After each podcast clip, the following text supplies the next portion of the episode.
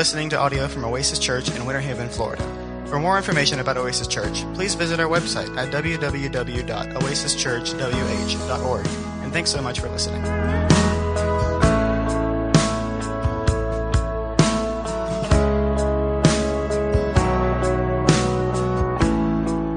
not been here, not been able to get uh, the, the, the all of the topics that we've talked about. We started off with violence, and we spoke about what Christians bring to the conversation about violence. Uh, we've talked about politics. We've talked about the LGBTQ plus community and how Christians are to, to bring Christ to that conversation. And then last week, we talked about mental illness, addiction, and suicide. So if you've missed any of those and you'd like to catch up, I would encourage you just go to our website, and there's a, a podcast link or or if you look up, if you like to follow iTunes podcast, you can actually find us there. Just look up my name, so Kevin Clark, Oasis Church, and it'll take you to our little channel, and you can actually subscribe and have that stuff sent to your iDevice every week if you're interested in that. Today, we're doing something that I think will be the hardest because what you're going to discover is what we're going to talk about today, I'm wrestling with. Okay, because I'm, I'm not real confident that we're going to walk out of here today and have a good, solid understanding of the topic. Now, I think we can have a solid understanding of how we are to represent Christ, but this topic is complicated. And in fact, it's complicated enough to cause me to want. I know some of you are looking and you're seeing that I've got emblem on my shirt this morning. And you notice that it is of a particular uh, shade and, and particular. But, but I want you to know I'm not wearing this shirt because of anything that happened yesterday between two rival teams. In fact, today we're going to talk about immigration. And I just felt it appropriate for me to wear this and to find a common ground with those who are angel, uh, aliens and strangers living in a foreign land. And I just felt like that this best represented, and no, I'm just kidding, I'm wearing it because they won. So, anyway. For 12 years, I've never done it, but this year I said, you know what, honey, I'm wearing it. How about them dogs? Anyway, we'll get off of that and back to what we're here for. There's a there's an inscription on and and one of my good y'all met uh, y'all met Justin last week and I'll just tell you this a lot of what this sermon series is coming out of is is Justin Scoggins uh, the new director of operations at the, at the mission, he and I have kind of been just getting to know one another over the last few weeks. We, we met one another a few years ago, but over the last few months and so, we've just been spending some time after I go on the, to the mission on Tuesdays. We spend some time and we just talk about things. And, and one of the things he's real passionate about is theology. And so we get to enjoy some conversations. And one of the things I really love about Justin is that he doesn't mind pushing the envelope. He doesn't mind pushing beyond those comfort zones that we live in. And I just really appreciate about that about him. And so a few months ago, he and I got started on a conversation theologically about violence in our culture. And that got a, ongoing conversation that just started sparking, you know, this is, this is a real thing that we should talk about. And it kind of gave birth to let's talk about it. And so for each week, he's always been asking, so what's the topic for this week? So we, we talking about this week. And then what he'll do is through the week, if he has a thought, he'll share. One of the thoughts he shared with me this week, I thought was very telling of our nation. Inscribed on the Statue of Liberty is a poem by Emma Lazarus written November the 2nd, 1883. The title of that poem is called The New Colossus. The New Colossus. You're familiar with part of this poem, but let me just read you this poem. It says, Not like the brazen giant of Greek fame, with conquering limbs astride from land to land, here at our sea washed sunset gates shall stand a mighty woman with a torch, whose flame is the imprisoned lightning, and her name, mother of exiles. From her beacon hand glows worldwide welcome. Her mild eyes command the air bridged harbor that twin cities frame. Keep, ancient lands, your storied pomp, she cries with silent lips. Give me your tired, your poor, your huddled masses yearning to breathe free. The wretched refuse of your teeming shore. Send these, the homeless, tempest tossed, to me. I lift my lamp beside the golden door. Doesn't that sound like words of hope to those who are hurting? Give me your tired, your poor, your huddled masses yearning to be free, the wretched refuse of your teeming shore.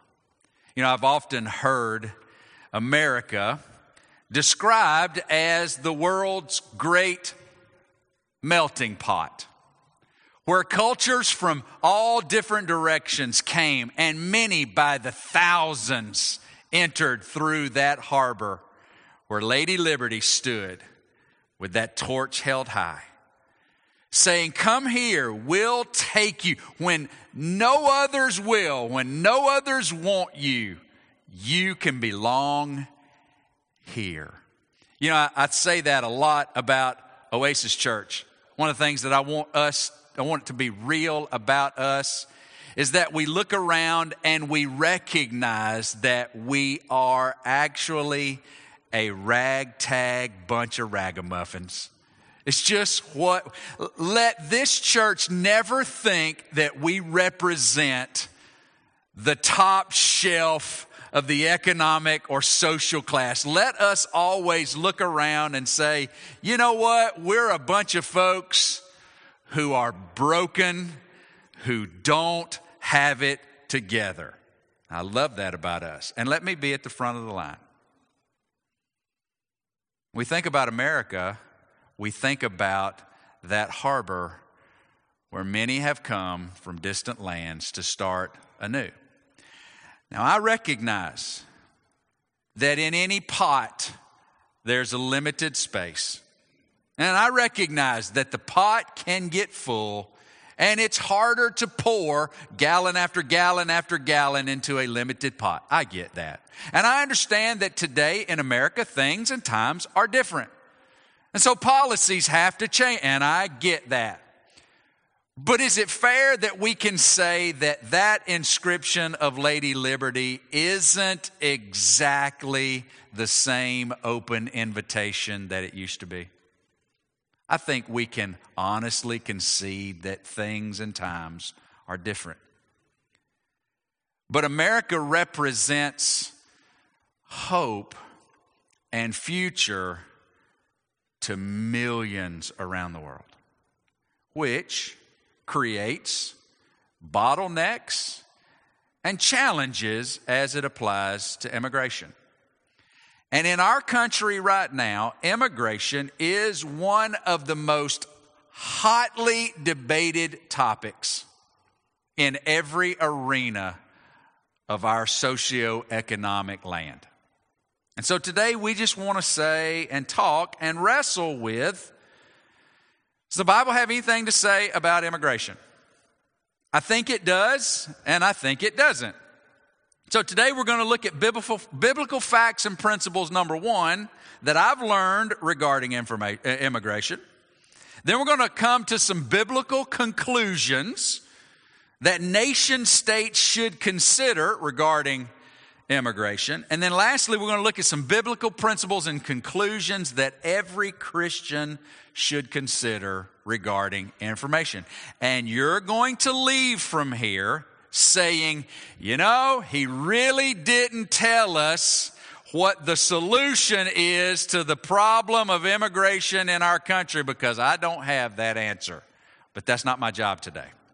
My job is to encourage you, followers of Jesus, to represent Jesus Christ in the conversation and the reality of immigration in our nation because it's something being talked about and we need to bring Jesus to the conversation. First, what are some biblical facts and principles that I've learned along the way? Here's where I, I, don't want you to start off frustrated with me, but I'm not going to quote a lot of scripture in this section. I am going to reference scripture in this section. If you have YouVersion on your iDevice or your Android or your tablet, then you can follow along with my outline and you can see and you can see the references that I'm going to place.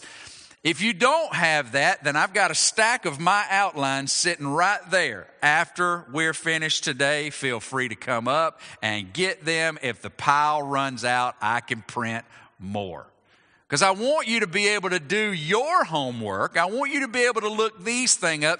I'm just going to share with you some things that I've learned, some principles that I've discovered, some facts that I've come to as I've been thinking about talking on immigration. First, the Bible nowhere mentions anything about U.S. laws and practices on immigration. I promise you, you look from one end to the next and you won't find any instructions about how the United States of America is supposed to handle their immigration regulations. Okay, so we'll just get that right out of the way. But here's what we can learn, and this is something that I do know from biblical, uh, from, from a biblical standpoint, and that is that all humans, every human being, possesses the image of God and is worthy of dignity in their treatment. I want you to say every. I want you to say all. Every human being possesses the image of God and is worthy of dignity in their treatment. You know why? Because God treats His creation with dignity. I learned that God ordained national governments. We talked about this in our in our talk on politics. God ordained national governments to provide order and structure for human populations. I learned that it is the expectation of God ordained governments and authorities to punish citizens who break laws within the framework of humane treatment in accordance to their crime. God ordained governments for structure and order. You'll find this in Romans 13. And God established authorities to bring punishment on those who break laws within the framework of humane treatment and in accordance to the crime committed. You find that. I discovered that it is the, that, it, that scripture does not forbid nations from protecting borders or determining who can and cannot enter. Nowhere in the scripture does God say that a nation should not protect their interest or their citizens, and it never says that they should not establish rules for entry and permission for those who will dwell in their land. But I do find that God's people are instructed and expected to obey the laws of the land unless those laws will require one to violate God's righteous standard. You'll also find that in Romans 13. That citizens of the land are, are instructed by God to obey the laws. If the law says the speed limit is 65 miles an hour, then God calls the citizens of that nation to follow that rule. It doesn't matter that your 78 model Trans Am Bandit Edition will go faster than that. Can you see what is a dream of mine? But it, it doesn't matter that it can go faster. You obey the law. The law says stop, you stop. The only exception is when human law requires you to violate God's righteousness. There are exceptions in the book of Acts where that was indeed the fact. Human law required that these individuals in the early church go against what Christ said, and they said, We must obey God rather than man. But apart from that, we're to obey the law. There seems to be in the Hebrew in the Hebrew text, and, and, this comes from an author by the name of James Hoffmeier. He's written, Dr. Hoffmeier wrote a book called The Immigration Crisis in America. Dr. Hoffman is a Old Testament scholar, and he proposes that there is a difference in the language between the Hebrew word translated alien, which brings with it the notion of someone who has been given permission to dwell in the land, and you'll find that in the uh, the first five books of the uh, of the Old Testament that there's a difference between the word used for resident alien and the word used for foreigner. Now, that's a very interesting concept because the scripture talks about both those who are dwelling in the land with permission, those who are dwelling or passing through the land as foreigners. I think that's very interesting. I don't know that I'm in 100% agreement with him, but I'm not a Hebrew scholar and he seems to be going down a right path. I'm just letting you know my limitations. It seems to be a distinction in those words. I would encourage you to get the book by James Hoffmeier and read it yourself if you're interested in that because it'll give you way more information. But there seems to be a difference, and God speaks to those individuals.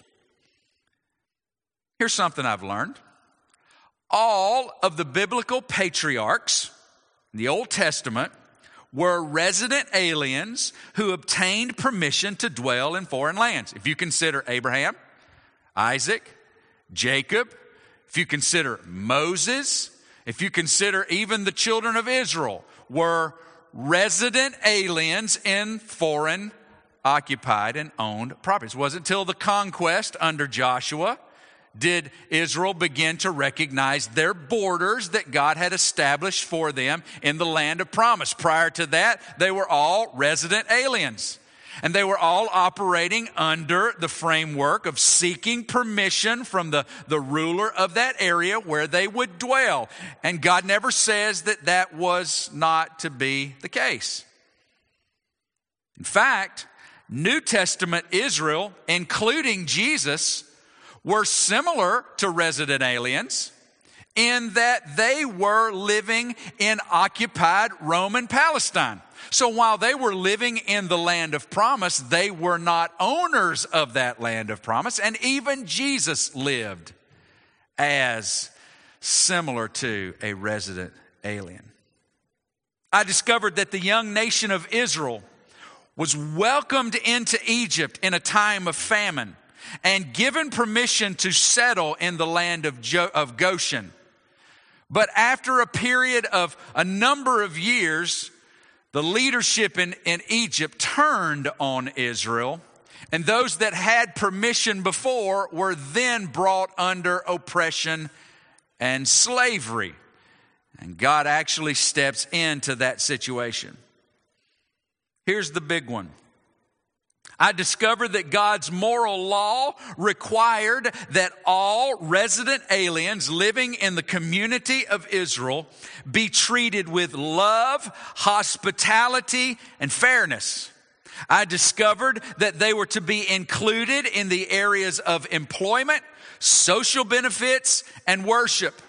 And I discovered that God forbade Israel from mistreating, oppressing, or cheating those that were resident aliens living in their community. They were to be loved, they were to be embraced, they were to be included in every facet of the life of the people of Israel. And God forbade, you will not mistreat them you will not abuse them. You will not cheat them, but rather you are to include them. And, that was not limited to everything but the temple. if a resident alien was willing to identify with the God of, of Israel and to uh, fulfill the rite or the, the, the ceremony of circumcision, they could be included as well in the worship of Israel. Those were known as proselytes, converts to Judaism. I also learned in this particular study of mine that the notion of sanctuary cities actually comes from the Old Testament. Of course, you knew that as well. But here's what you may not have known sanctuary cities in the Old Testament were never to be used to protect someone from the law in fact, sanctuary cities were set apart by God because there were times when, when crimes were committed that would have normally, justice would have been exercised by the offended family. However, there were times when accidents occurred and the life was taken by accident, but the family, in a, an emotional state, were not ready to hear that this was an accident. This, you've taken the life of one of my loved ones, and so we're coming to exercise justice. The sanctuary city was given so that the one who had committed a, a, a crime, if you will, or the potential crime through accident, the sanctuary city allowed them to find a safe haven in order that the law might be fulfilled in fairness. So the notion of sanctuary cities actually comes from the scriptures. It comes from the heart of God, but it was to provide safety so that the law might be exercised correctly. A lot of principles that I've come to learn through my study of just what the Bible has to say about immigration. All humans are created in the image of God and they're to be treated with dignity. And, and, and, there were going to be those living in and out of the nation of Israel. In fact, there were times when the nation of Israel would be living themselves as resident aliens in the land. There were restrictions and there were responsibilities on how these were be, to be treated. Here's some biblical conclusions now that I've come to. And, and, I've got all the scripture references on here, so you get one of those outlines and you look them all up. And here's what you do you look them up and you go, well, wait a minute, Pastor Kevin, what, what about, and see, that's how the conversation keeps going. Because I can't say everything that needs to be said about this subject, and I certainly won't say it to your satisfaction. But we can all wrestle with the same thing. So, what are some biblical conclusions? Given some of the big facts and principles of what God does have to say about immigration and resident aliens and foreigners and how that nation states are to, to interact with one another, what are some biblical conclusions that a nation state like America, I would recommend, should consider when they're looking at establishing laws and principles to govern immigration? The first principle I discover is that every nation is free to protect their citizens, their borders, and to regulate immigration. It seems to me that every nation state is free to make those decisions about how they are going to regulate who comes in and out and for how long. However, every person whether granted or denied entry, is to be treated with worth and dignity. It seems as though biblically a nation has the right to govern who comes in and out of their territory. Now, let me ask you a question Who actually owns the territory, class? God does. And, and, and, and it's, it is government human government, is that, is that like God's true desire for humanity? No. Because He created us to be ruled by, let me back up. He created us to be in relationship with Him. But because of sin, we are broken. Our hearts are turned away from God. Our hearts are turned away from one another. So, in order to regulate humanity, God ordained governments.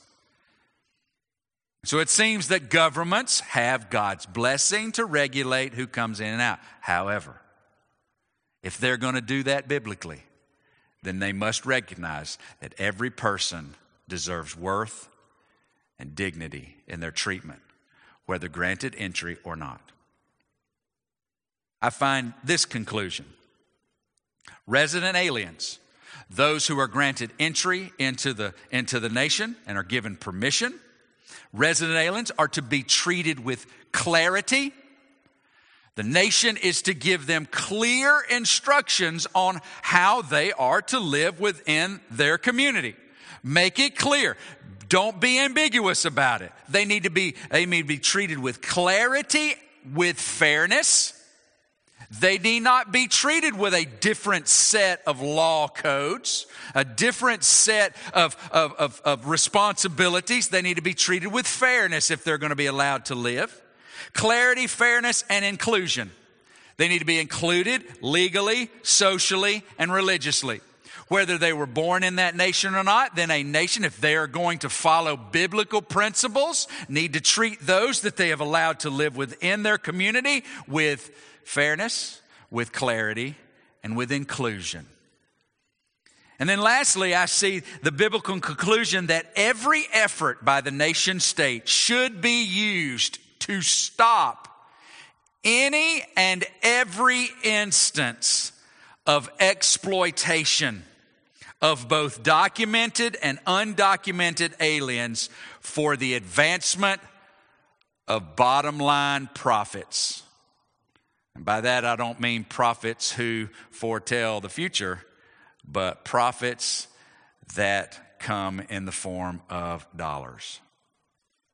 I think every nation ought to see to it that nobody exploits those who are the most vulnerable in our nation for the singular purpose of raising the bottom line. And, congregation, can I tell you, America is guilty, guilty, guilty, guilty, guilty of hollering about immigration and then using people as commodities because they can, because they have no recourse. And I'm telling you, if you're going to follow biblical principles, then a nation should seek to stop any and every instance of exploitation because God says, You shall not oppress and abuse those aliens that are living among you. Now, those are just some biblical principles and conclusions that I've come from. So, if anybody within our government has been listening to this podcast, which I highly doubt anybody will, but if you're going to run for office and you want to know what God's word says about how you're to bring his principles to bear in the government, well, there you go. Let's shift gears. What are some biblical principles and conclusions that every Christian should consider regarding immigration. And this is a complicated issue American immigration, American politics, American decisions on war. They're complicated, but what should every Christian consider? And I've got a few. The first principle has to do with the character of God. And I do want to bring out these scriptures. First of all, every Christian, when considering the issue of immigration, needs to remember that our God is loving. Psalm chapter number 36, verse number 7 says, How precious is your steadfast, your everlasting, your never changing, your every time you look at one of yours that you created in your image, you see them through the lens of your great love. How precious is your steadfast love, O God, the children of mankind American Christian, not the children of America, the children of mankind take refuge in the shadow of the wings of our God. If we're going to consider God's viewpoint on immigration, then we must look through His lens of love. Not only is God loving, God is compassionate. God sees suffering and God just doesn't sympathize with the suffering. He empathizes and moves toward the sufferer. God is compassionate. Psalm 116 verse number 5 says, gracious is the Lord and righteous. Our God is merciful. I follow the ESV. The NIV uses the phrase, our God is full of compassion. Where God sees suffering, God moves toward that suffering with love and compassion and the desire to meet the sufferer where they are. In fact, the death and resurrection of Jesus Christ not only provides for our salvation, but it is also the answer of provision for human suffering as a whole. He suffered to take suffering away. Our God is full of love and compassion. Every Christian, when it comes to considering immigration, if we're going to represent Christ, we're going to see that topic through the lens of love and compassion. And maybe in your mind you're saying, but Kevin, who should we see with compassion? And I would say that that question sounds exactly like the one who Jesus, who, who said to Jesus, But who is my neighbor that you say that I'm to love? You know how that story turned out. So, who are we to see with love and compassion? Well, who possesses the image of God, class? Everybody. Lastly, well, not lastly, that's not fair. The last one in this section God is loving, God is compassionate, God is a refuge for the oppressed. Psalm 9 9 says, The Lord is a stronghold for the oppressed.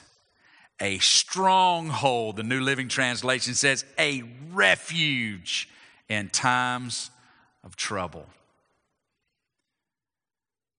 Home is a refuge in times of trouble.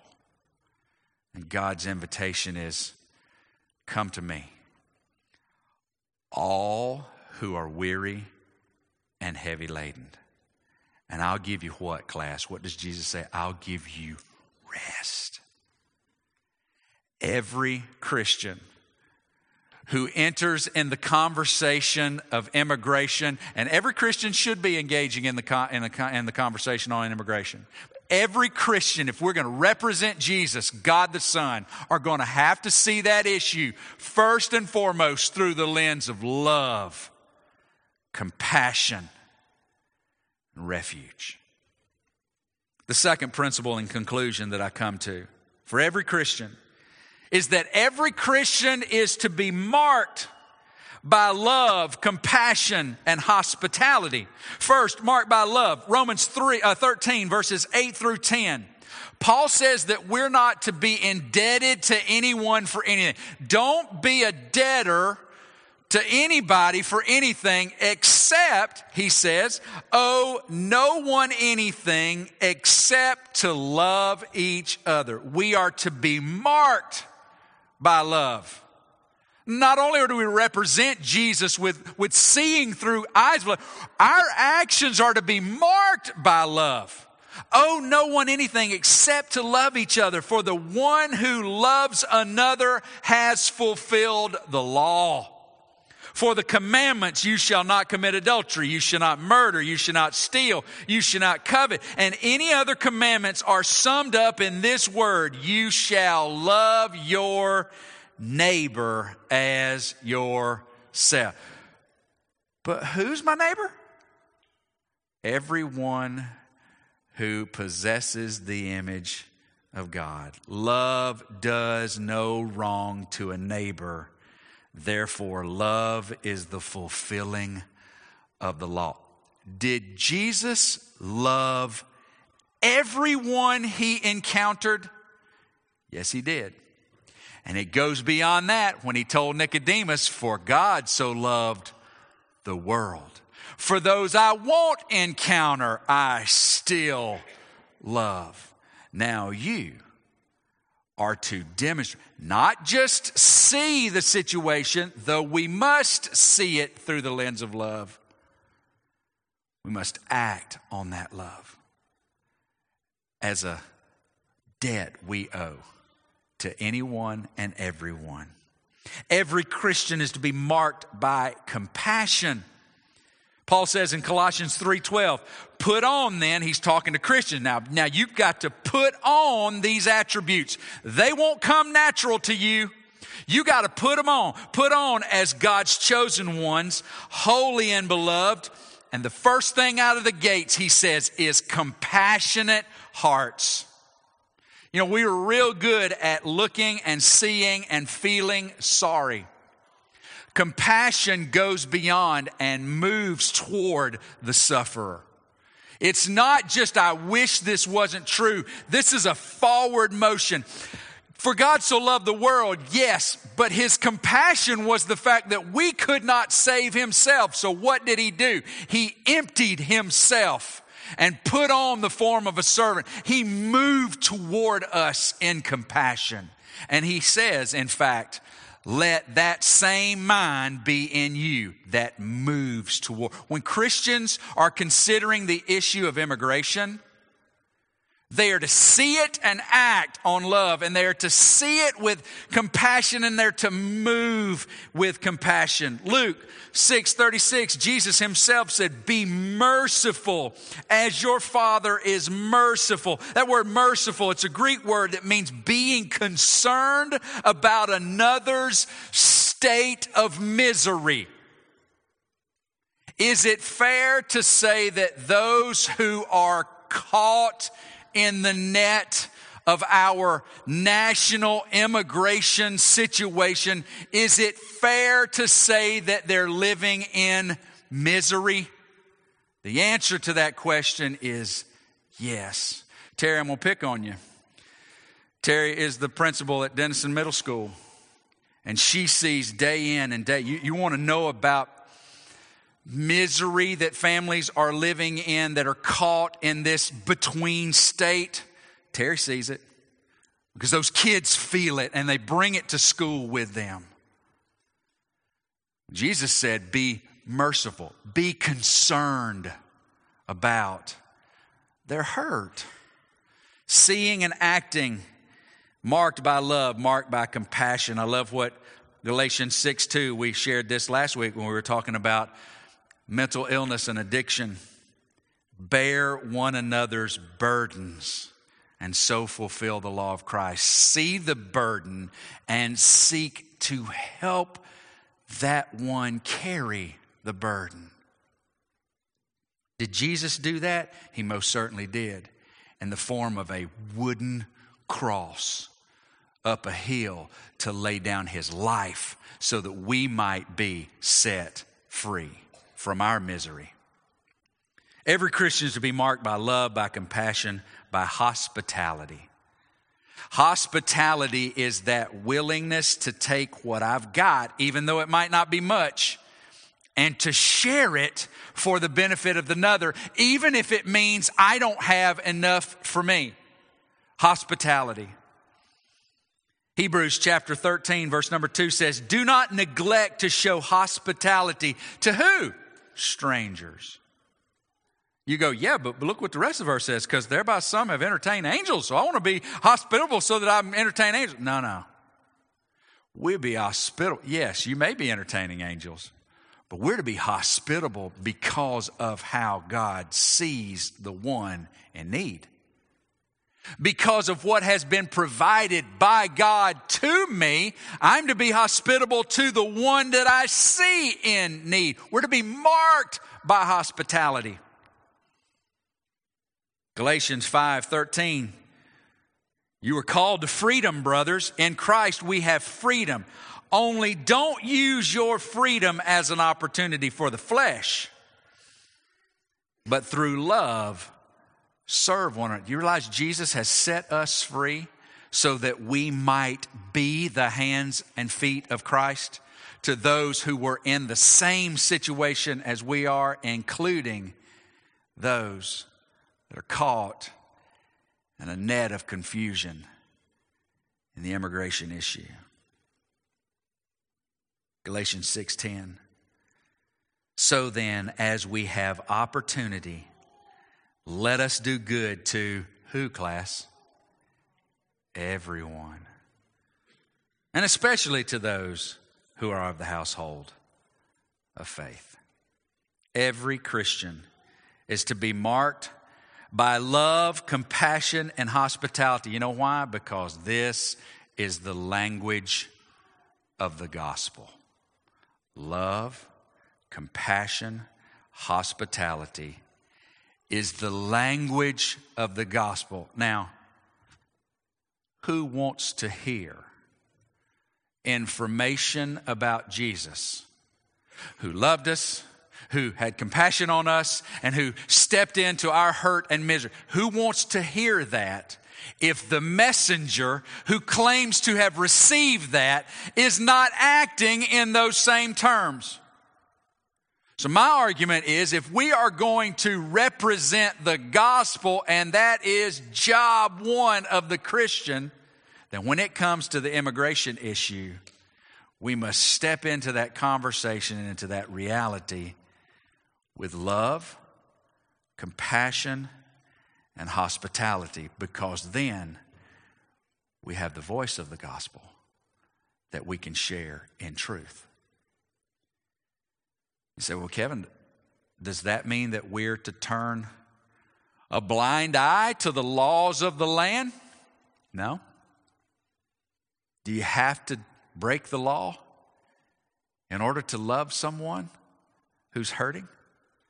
Do you have to break the law in order to show compassion to someone who is struggling and in need? Do you have to break the law to be hospitable to everyone and not block off a certain group of people because they're classified as this, that, or the other? I'm going to argue, no, ma'am, you don't. You can obey the law and you can represent Jesus. And you can represent Jesus and look at the law and see if something needs to change. And if it does, you have a privilege of crying that out to the one that you voted for or seek to elect. I'm going to argue that every Christian is to be marked by love, compassion, and hospitality. I'm going to argue that every Christian is, is a citizen of God's kingdom and a resident alien in this world. We talked about this in our lesson on politics. Every Christian must see themselves not as a citizen of America, but as a citizen of God's kingdom and a resident alien in this world. Think about Philippians chapter 3 verse 20 where Paul says, Our citizenship is in heaven, and from there we await our Savior. Our citizenship is in Him. Our location is here. And thank you, Lord, for the location that we have and the freedoms that we enjoy. But we had better disconnect ourselves from the roots in this land and remember where our allegiance lies. It's with Him. 1 Peter chapter 2, verse number 11 says, Beloved, I urge you as what? Sojourners and exiles.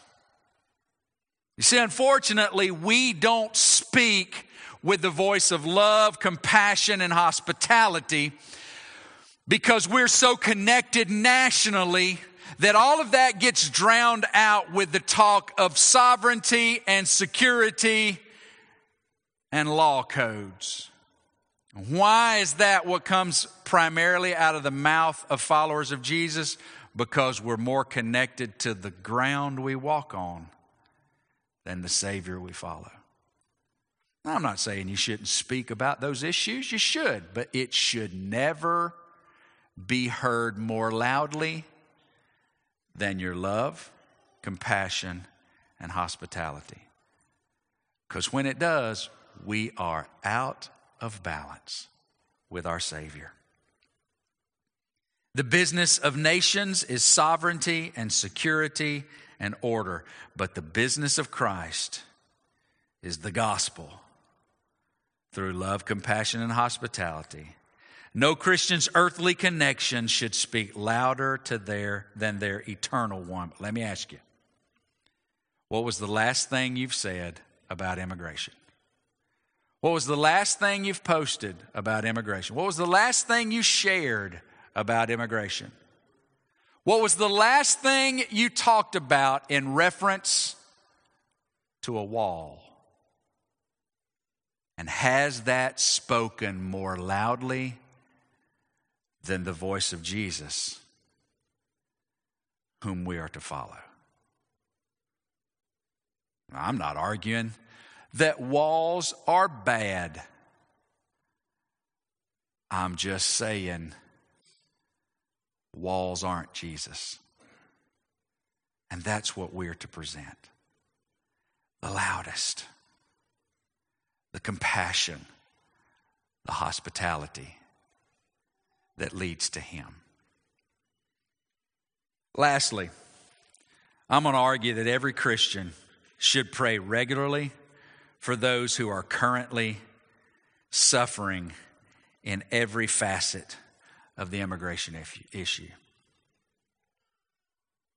Every Christian should pray regularly for those who are suffering in every facet of the immigration issue because there is hurt, there is pain, there is fear, there is confusion, and we should pray. So you can close your Bibles, because that's what we're going to do as we conclude. I wrote down 11 things. We're going to pray for these. And they're all mixed up. Now, I'm just going to wonder as we pray over these things as a church, as a body, will there be some of these situations that you can in your heart resonate and say, Yes, Lord, make it so? But will there be some that we have to honestly say in confession, Lord, I never thought to pray about that? and left up to myself, I might not would have prayed about that. And can I tell you something honestly, church? I, I had to prepare for this message to think about some of these in this way. So we're going to pray for folks that are hurting. And then we're going to conclude by praying that God would give this church the mind of Christ regarding our role in the lives of those who are involved in the issues of immigration. How we're to use gospel focused actions to look like Jesus. So let's bow our heads and close our eyes. As I lead us, let us be united. Father God, we thank you for your love. We thank you for your compassion. We thank you for your great hospitality. We thank you for Jesus who gave his life in our place and for our sin on the cross. We thank you for his resurrection. We thank you that through it, we can be made right with you if by faith alone in Christ alone we confess him as Lord and Savior. Father, in this issue of immigration, we want to pray for those who are caught in a net of immigration illegality of no fault of their own. They didn't come here on their own. They didn't choose to be here, but they're caught. God, we ask that you would draw near to them that you would use Christians to demonstrate your love, your compassion, your hospitality. Father, I want to pray for those who have overstayed their visas and now they're fearful of deportation and not being able to return where their families will remain. God, I pray that you would move in their heart and in that situation. God, I pray for the border guards who are on the front lines. Some of them committed to treating people with worth and dignity, while others are simply not. And so, God, we lift those that are in authority. Father, I pray for scared children, especially those who have been taken from their families for the purpose of exploitation. They're afraid. God, I pray that you would speak peace into their heart, reveal yourself to them. Father, I pray for the families who have been victim of crimes committed by people who were not given permission to be in this country. God, their pain, their hurt, their anger. God, I pray that you would minister peace to their heart. Father, I pray for the apprehension and the prosecution of criminals who are here illegally, that are here simply for the purpose of criminal activity. I pray that they will be caught, that they will be apprehended. Father, we do pray that your love would arrest their heart, but certainly that they would be removed from a place of potential harm. God, I pray for refugees all around the world who are displaced and scared and waiting for the compassion of a welcoming nation. Don't know their misery, but you do, God, and I pray that you would draw our hearts toward them. Father, I pray for government leaders who see immigrants simply as political talking points. God, I pray that you would provide us with statesmen and women who will look to you to enact laws that will be gracious, provide for security and safety, but God, that will treat people with dignity and worth.